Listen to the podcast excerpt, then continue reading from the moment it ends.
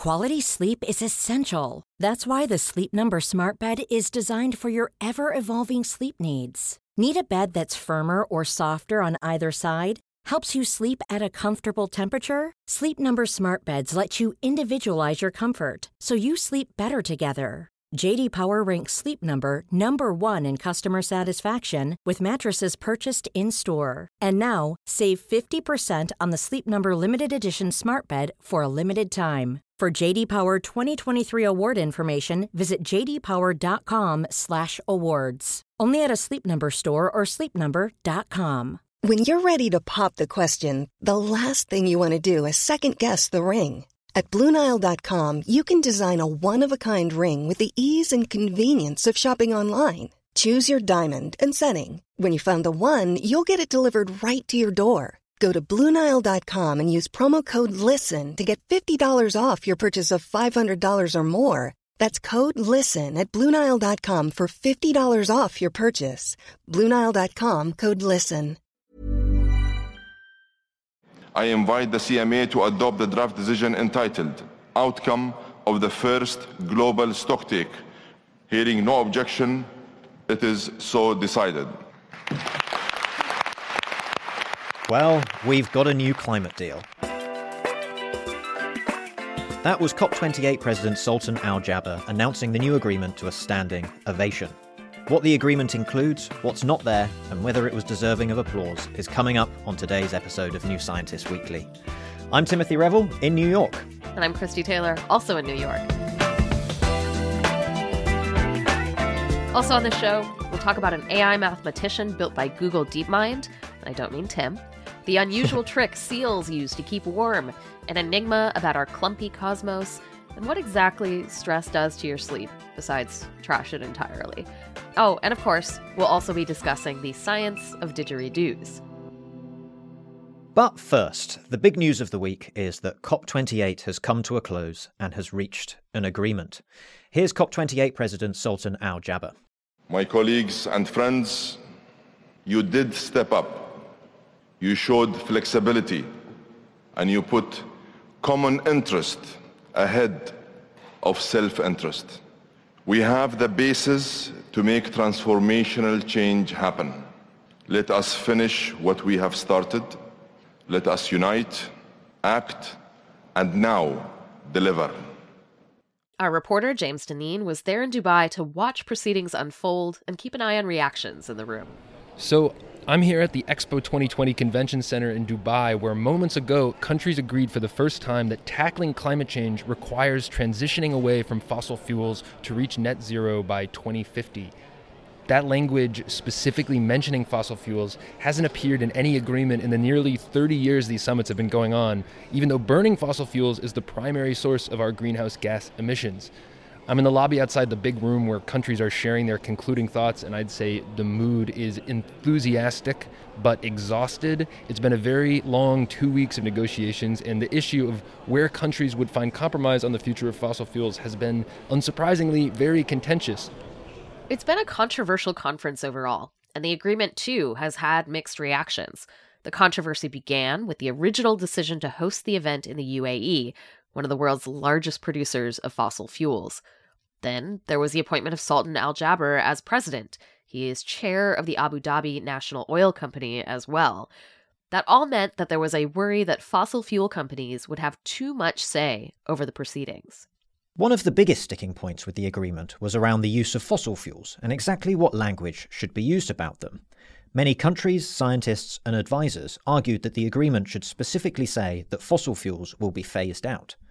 But, as James said, the final language was instead about a transition away from fossil fuels. That was a sort of compromise after oil-exporting countries and lower-income countries who see fossil fuels as crucial to their economic development pushed back against the phase-out language. Here's James again. Countries were able to find compromise in language that calls for transitioning away from fossil fuels in line with reaching net zero by 2050, as well as a number of other climate targets like a goal to triple renewable energy and double energy efficiency by 2030.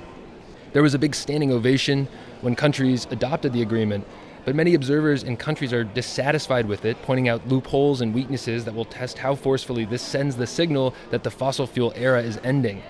Even so, the scrutiny fossil fuels have faced at this summit, hosted in the oil-rich United Arab Emirates of all places, and during the hottest year on record, is unprecedented. And I think it has clearly shifted how the world looks at fossil fuels and climate change. The agreement is a landmark deal. It signals the beginning of the end of fossil fuels. It includes some money for countries most affected by climate change. It sets goals for more renewables. And it includes language like achieving net zero by 2050 in keeping with the science. But even as COP delegates have been saying this whole summit, the science is clear. The world can no longer keep global warming under 1.5 degrees Celsius. The question is, how far do we overshoot it, and how quickly can we bring it back?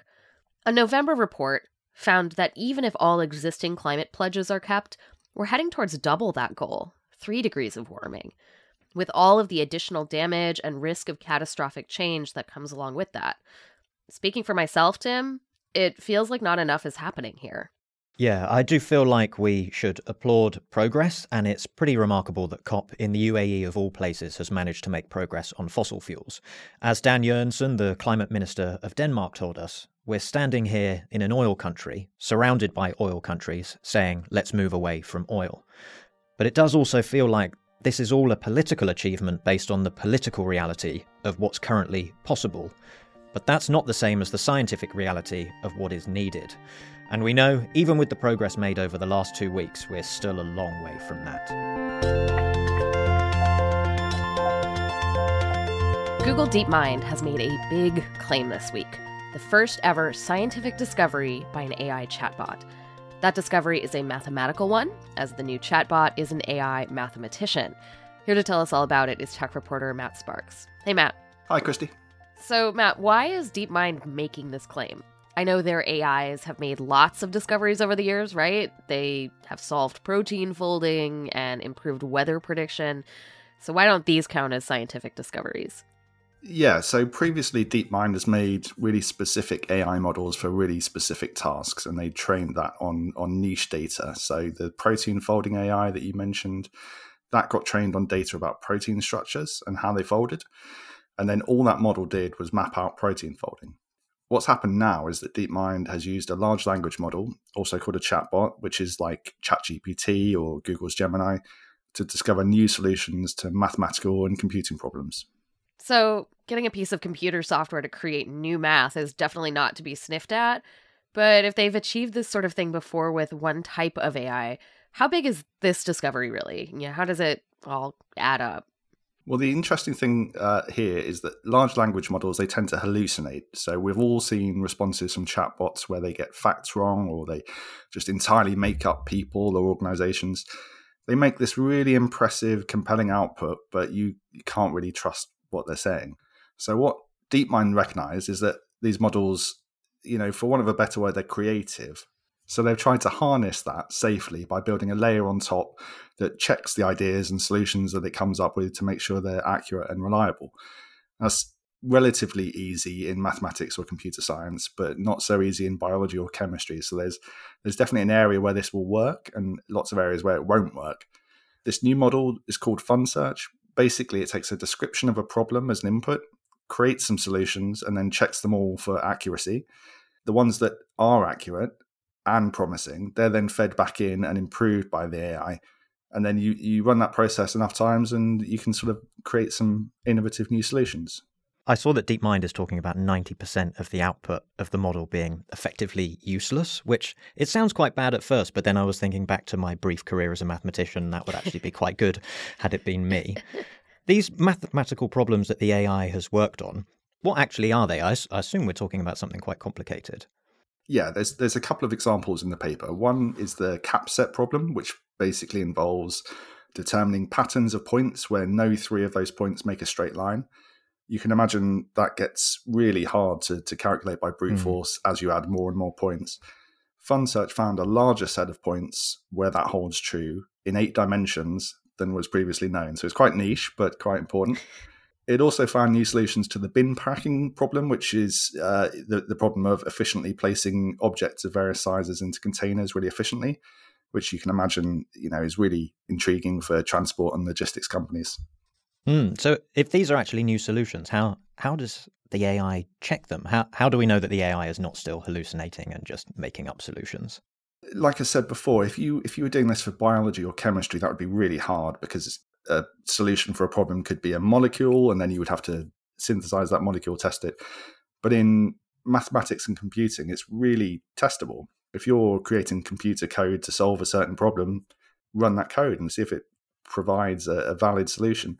So it's quite easy to verify these problems. It's very hard to come up with a solution, and then really easy to check a solution.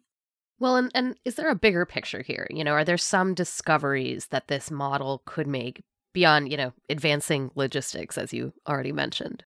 Honestly, anything that can be sort of described mathematically, or any problem that involves computer code, you could theoretically set this FunSearch algorithm onto it. So DeepMind's engineers, they told me they're looking to apply this to all sorts of problems inside and outside Google. So you can imagine a company like Google that has millions of chips doing millions of jobs and millions of users. There's a lot of scope for making processes really efficient, you know. So if they can shave 1% off the computational cost of doing a Google search, that's potentially a lot of money for them. So there's a lot of places where I think this could really have an impact. Over the last few months, we have undergone a massive reporting project on the science of cannabis. And as part of that, we produced a 3-part special podcast series too. Episode 1 on the ancient origins of the drug, and episode 2 on what it does to the mind and body, are available now in the New Scientist podcast feed. And the finale about the future of marijuana will be released on Sunday, where we tackle issues like the growing potency of cannabis and its staggering environmental footprint. 1 kilogram of pot grown indoors would generate 4,600 kilograms of carbon dioxide. And the entire industry was producing the same carbon emissions as driving 3 million cars for a year. It's an amazing and captivating listen, so download it now to listen to over the holidays. And you can look forward to a special musical guest in Culture Lab this Tuesday with an interview with the Scottish composer Erland Cooper. His new album is an exploration of climate change and melting ice. And we'll hear from him about the process of bringing music and the environment into conversation with each other. When you're ready to pop the question, the last thing you want to do is second-guess the ring. At BlueNile.com, you can design a one-of-a-kind ring with the ease and convenience of shopping online. Choose your diamond and setting. When you find the one, you'll get it delivered right to your door. Go to BlueNile.com and use promo code LISTEN to get $50 off your purchase of $500 or more. That's code LISTEN at BlueNile.com for $50 off your purchase. BlueNile.com, code LISTEN. Quality sleep is essential. That's why the Sleep Number Smart Bed is designed for your ever-evolving sleep needs. Need a bed that's firmer or softer on either side? Helps you sleep at a comfortable temperature? Sleep Number Smart Beds let you individualize your comfort, so you sleep better together. JD Power ranks Sleep Number #1 in customer satisfaction with mattresses purchased in-store. And now, save 50% on the Sleep Number Limited Edition Smart Bed for a limited time. For JD Power 2023 award information, visit jdpower.com/awards. Only at a Sleep Number store or sleepnumber.com. It's become a little chilly in New York at the moment, so the big coats are out along with the hats and scarves, as is the human way. But for other animals, they've got other methods to stay warm. And we're just uncovering that seals have a particularly unusual trick that helps them keep warm that involves their noses. Our reporter Chen Li has the story. Hi, Chen. Hello. When I think of seals keeping warm, I'm thinking about huge, blubbery bodies, not really their noses. So what's so special about a seal nose? So first of all, most mammals and birds have a complex bone in their nose called the maxilloturbinates, which helps with breathing, even as humans have them. These bones are also known as nasal concha because they have this sprawling, curly shape, a bit like a seashell. But it turns out that seals have the most intricate maxilloturbinate that have ever been studied. Okay, that does sound like a pretty special nose. How did scientists figure out that it was so complex? So we already knew that seals have different noses depending on their environment. Arctic and Antarctic seals, for example, have thick, spongy noses, while Mediterranean seal noses are much less dense. So scientists wanted to know if there were differences inside the nose and took CT scans of an Arctic seal and a subtropical seal to find out. So what did these scans reveal, Chen, besides, I don't know, maybe some mucus? Not mucus, fortunately, but it does turn out that these seals have incredibly elaborate maxilloturbinate. But Arctic seals were even more complex than the non-Arctic seals. It kind of looks like a maze with very delicate branches of bone. Sounds really beautiful, actually. How does this actually keep them warm, though? I feel like it maybe involves creating more surface area or something like that, because nature does that for so many situations. You're on the right lines. So for any mammal that lives in chilly Arctic conditions, breathing tends to result in the loss of heat and water. The maxilloturbinate, which is covered in a thin layer of tissue, is made to limit these losses as much as possible. So when you breathe in, the air passes through this labyrinth of bone, which warms up and humidifies the air before it reaches the lungs. The more complex the shape, the more time it takes to reach the lung, which means it gets warmed up by the surrounding tissues even more. And it's exactly the same with retaining moisture. The more complicated the route, the more moisture is kept in the body. And so with these seals, they have a very complicated route, the most complicated maxilloturbinate ever found. How much does that actually help them keep warm? Quite a lot, actually. So after scanning the bones, the team recreated 3D models in a simulation to see how it affected their breathing and found that Arctic seals retained 94% of the water they breathe in and out. They were also much more efficient than their more tropical cousins at retaining heat and moisture. So at minus 30 degrees Celsius, for example, the subtropical seal lost 1.45 times more heat and 3.5 times more water than the Arctic seal. Similarly, at 10 degrees Celsius, the subtropical seal lost about 1.5 times more water and heat than the Arctic seal. So it really goes to show how brilliantly these seals have evolved to thrive in the cold.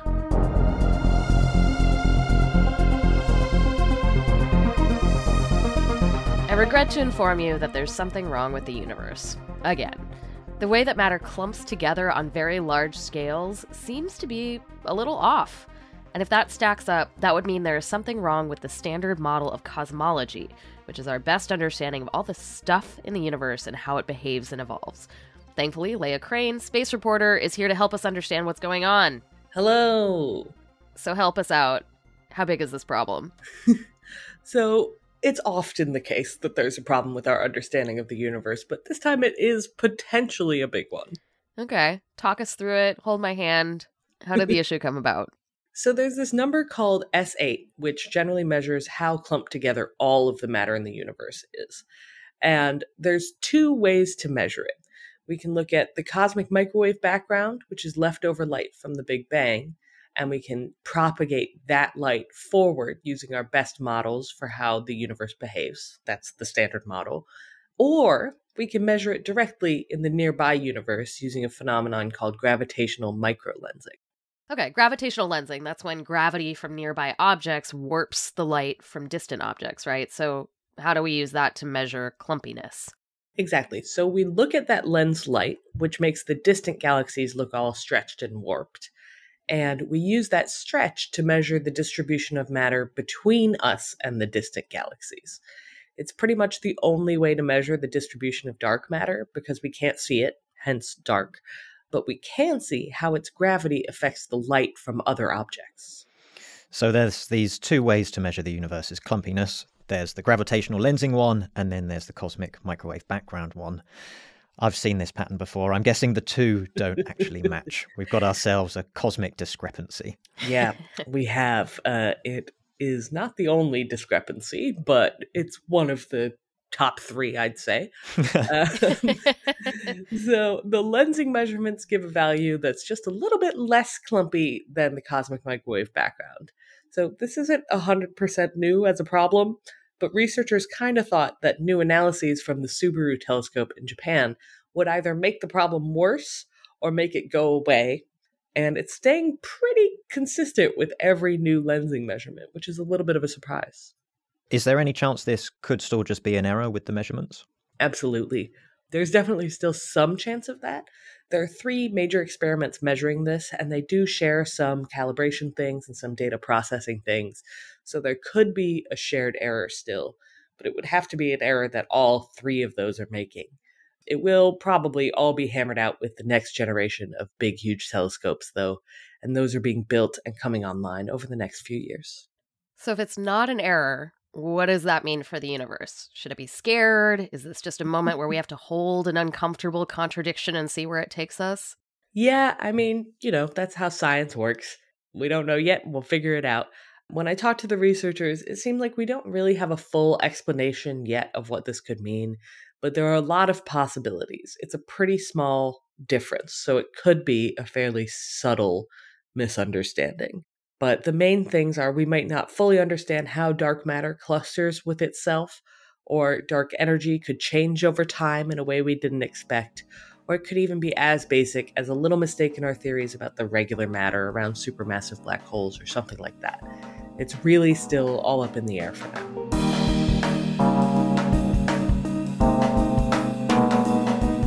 Tim, you know what's been keeping me up at night? The clumpiness of the universe? Well, it will now. But what I was going to say is I'm kept up by how stress affects sleep. You know when you get in that cycle of being awake, then being stressed that you're still awake? But there's good news on that front, as researchers may have now worked out what is in the brain that means stress and sleep don't actually go so well together. Interesting. Tell me more. Well, when we sleep, we often wake up for very short periods of time throughout the night. So short, we don't even remember in the morning that we woke up. And it is known that stress exacerbates this sort of short wake-up cycle, but it wasn't really known why. So a team monitored the brain activity of mice while they slept, cozy in their little mouse beds, and they focused on a particular part of the brain called the preoptic area, which is crucial for regulating sleep. This is buried in your hypothalamus, which is deep in the center of your brain. And during this short stress-exacerbated awakening that they observed in the mice, the only neurons that seemed to be active were those with a protein called vesicular glutamate transporter 2, fancy name, or VGLUT2. So maybe this protein, VGLUT2, is the culprit? Exactly. And to look at this more closely, the team then inhibited VGLUT2 neurons in stressed mice so that they wouldn't fire. And they found that their brief awakenings went down by an entire third. And there are probably other parts of the brain involved in all of this, but if the same is true for humans, then we could maybe regulate these neurons in a way that would decrease the effects of stress on sleep. So you could be stressed, but also well-rested. Very reassuring. All right, Christy, I've got some big news for fans of didgeridoos. Well, you are looking at one of those right now, and by that I mean a big fan. Okay, Tim, what's the didgeridoo news? I'm glad you clarified there for a moment. I did think you were claiming to be a didgeridoo. Well, I can tell you that we now know what makes the best-sounding didgeridoo, according to science. I mean, I'm personally of the opinion that they are all good didgeridoos, but please go on. Okay, so let's just hear a clip of one.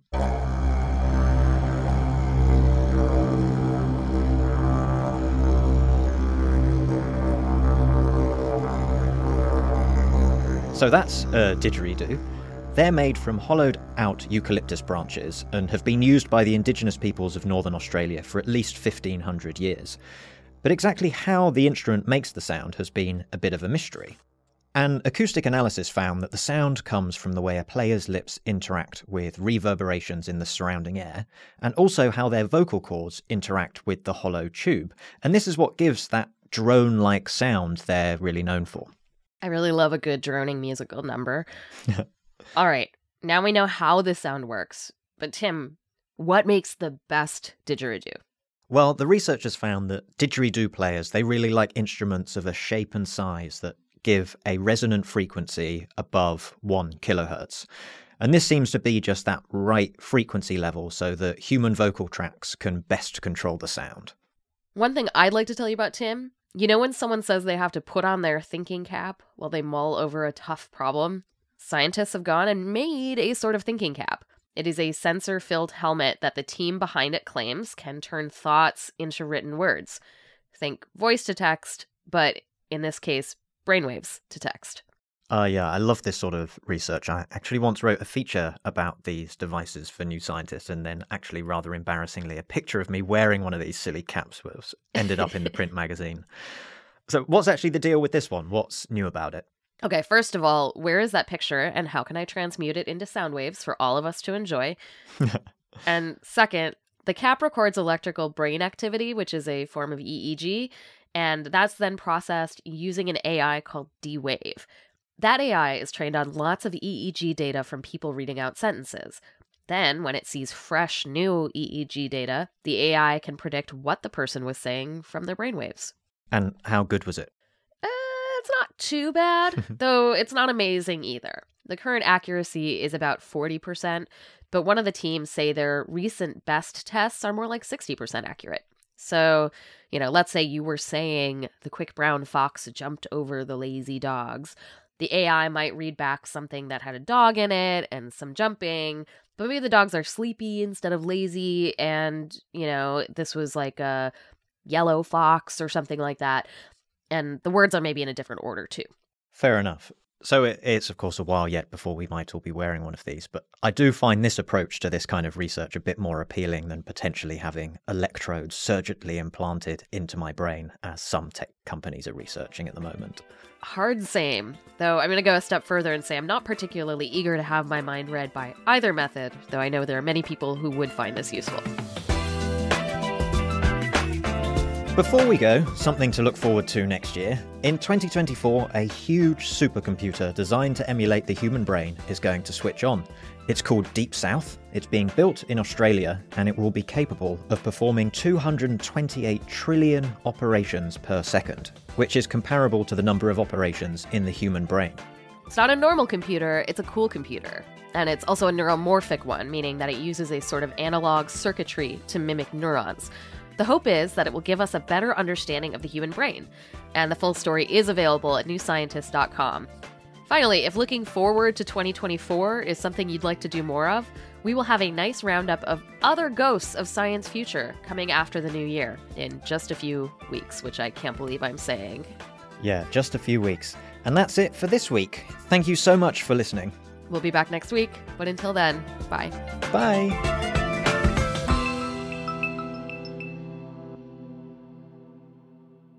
This podcast is produced by OG Podcasts. Find out more at ogpodcasts.co.uk.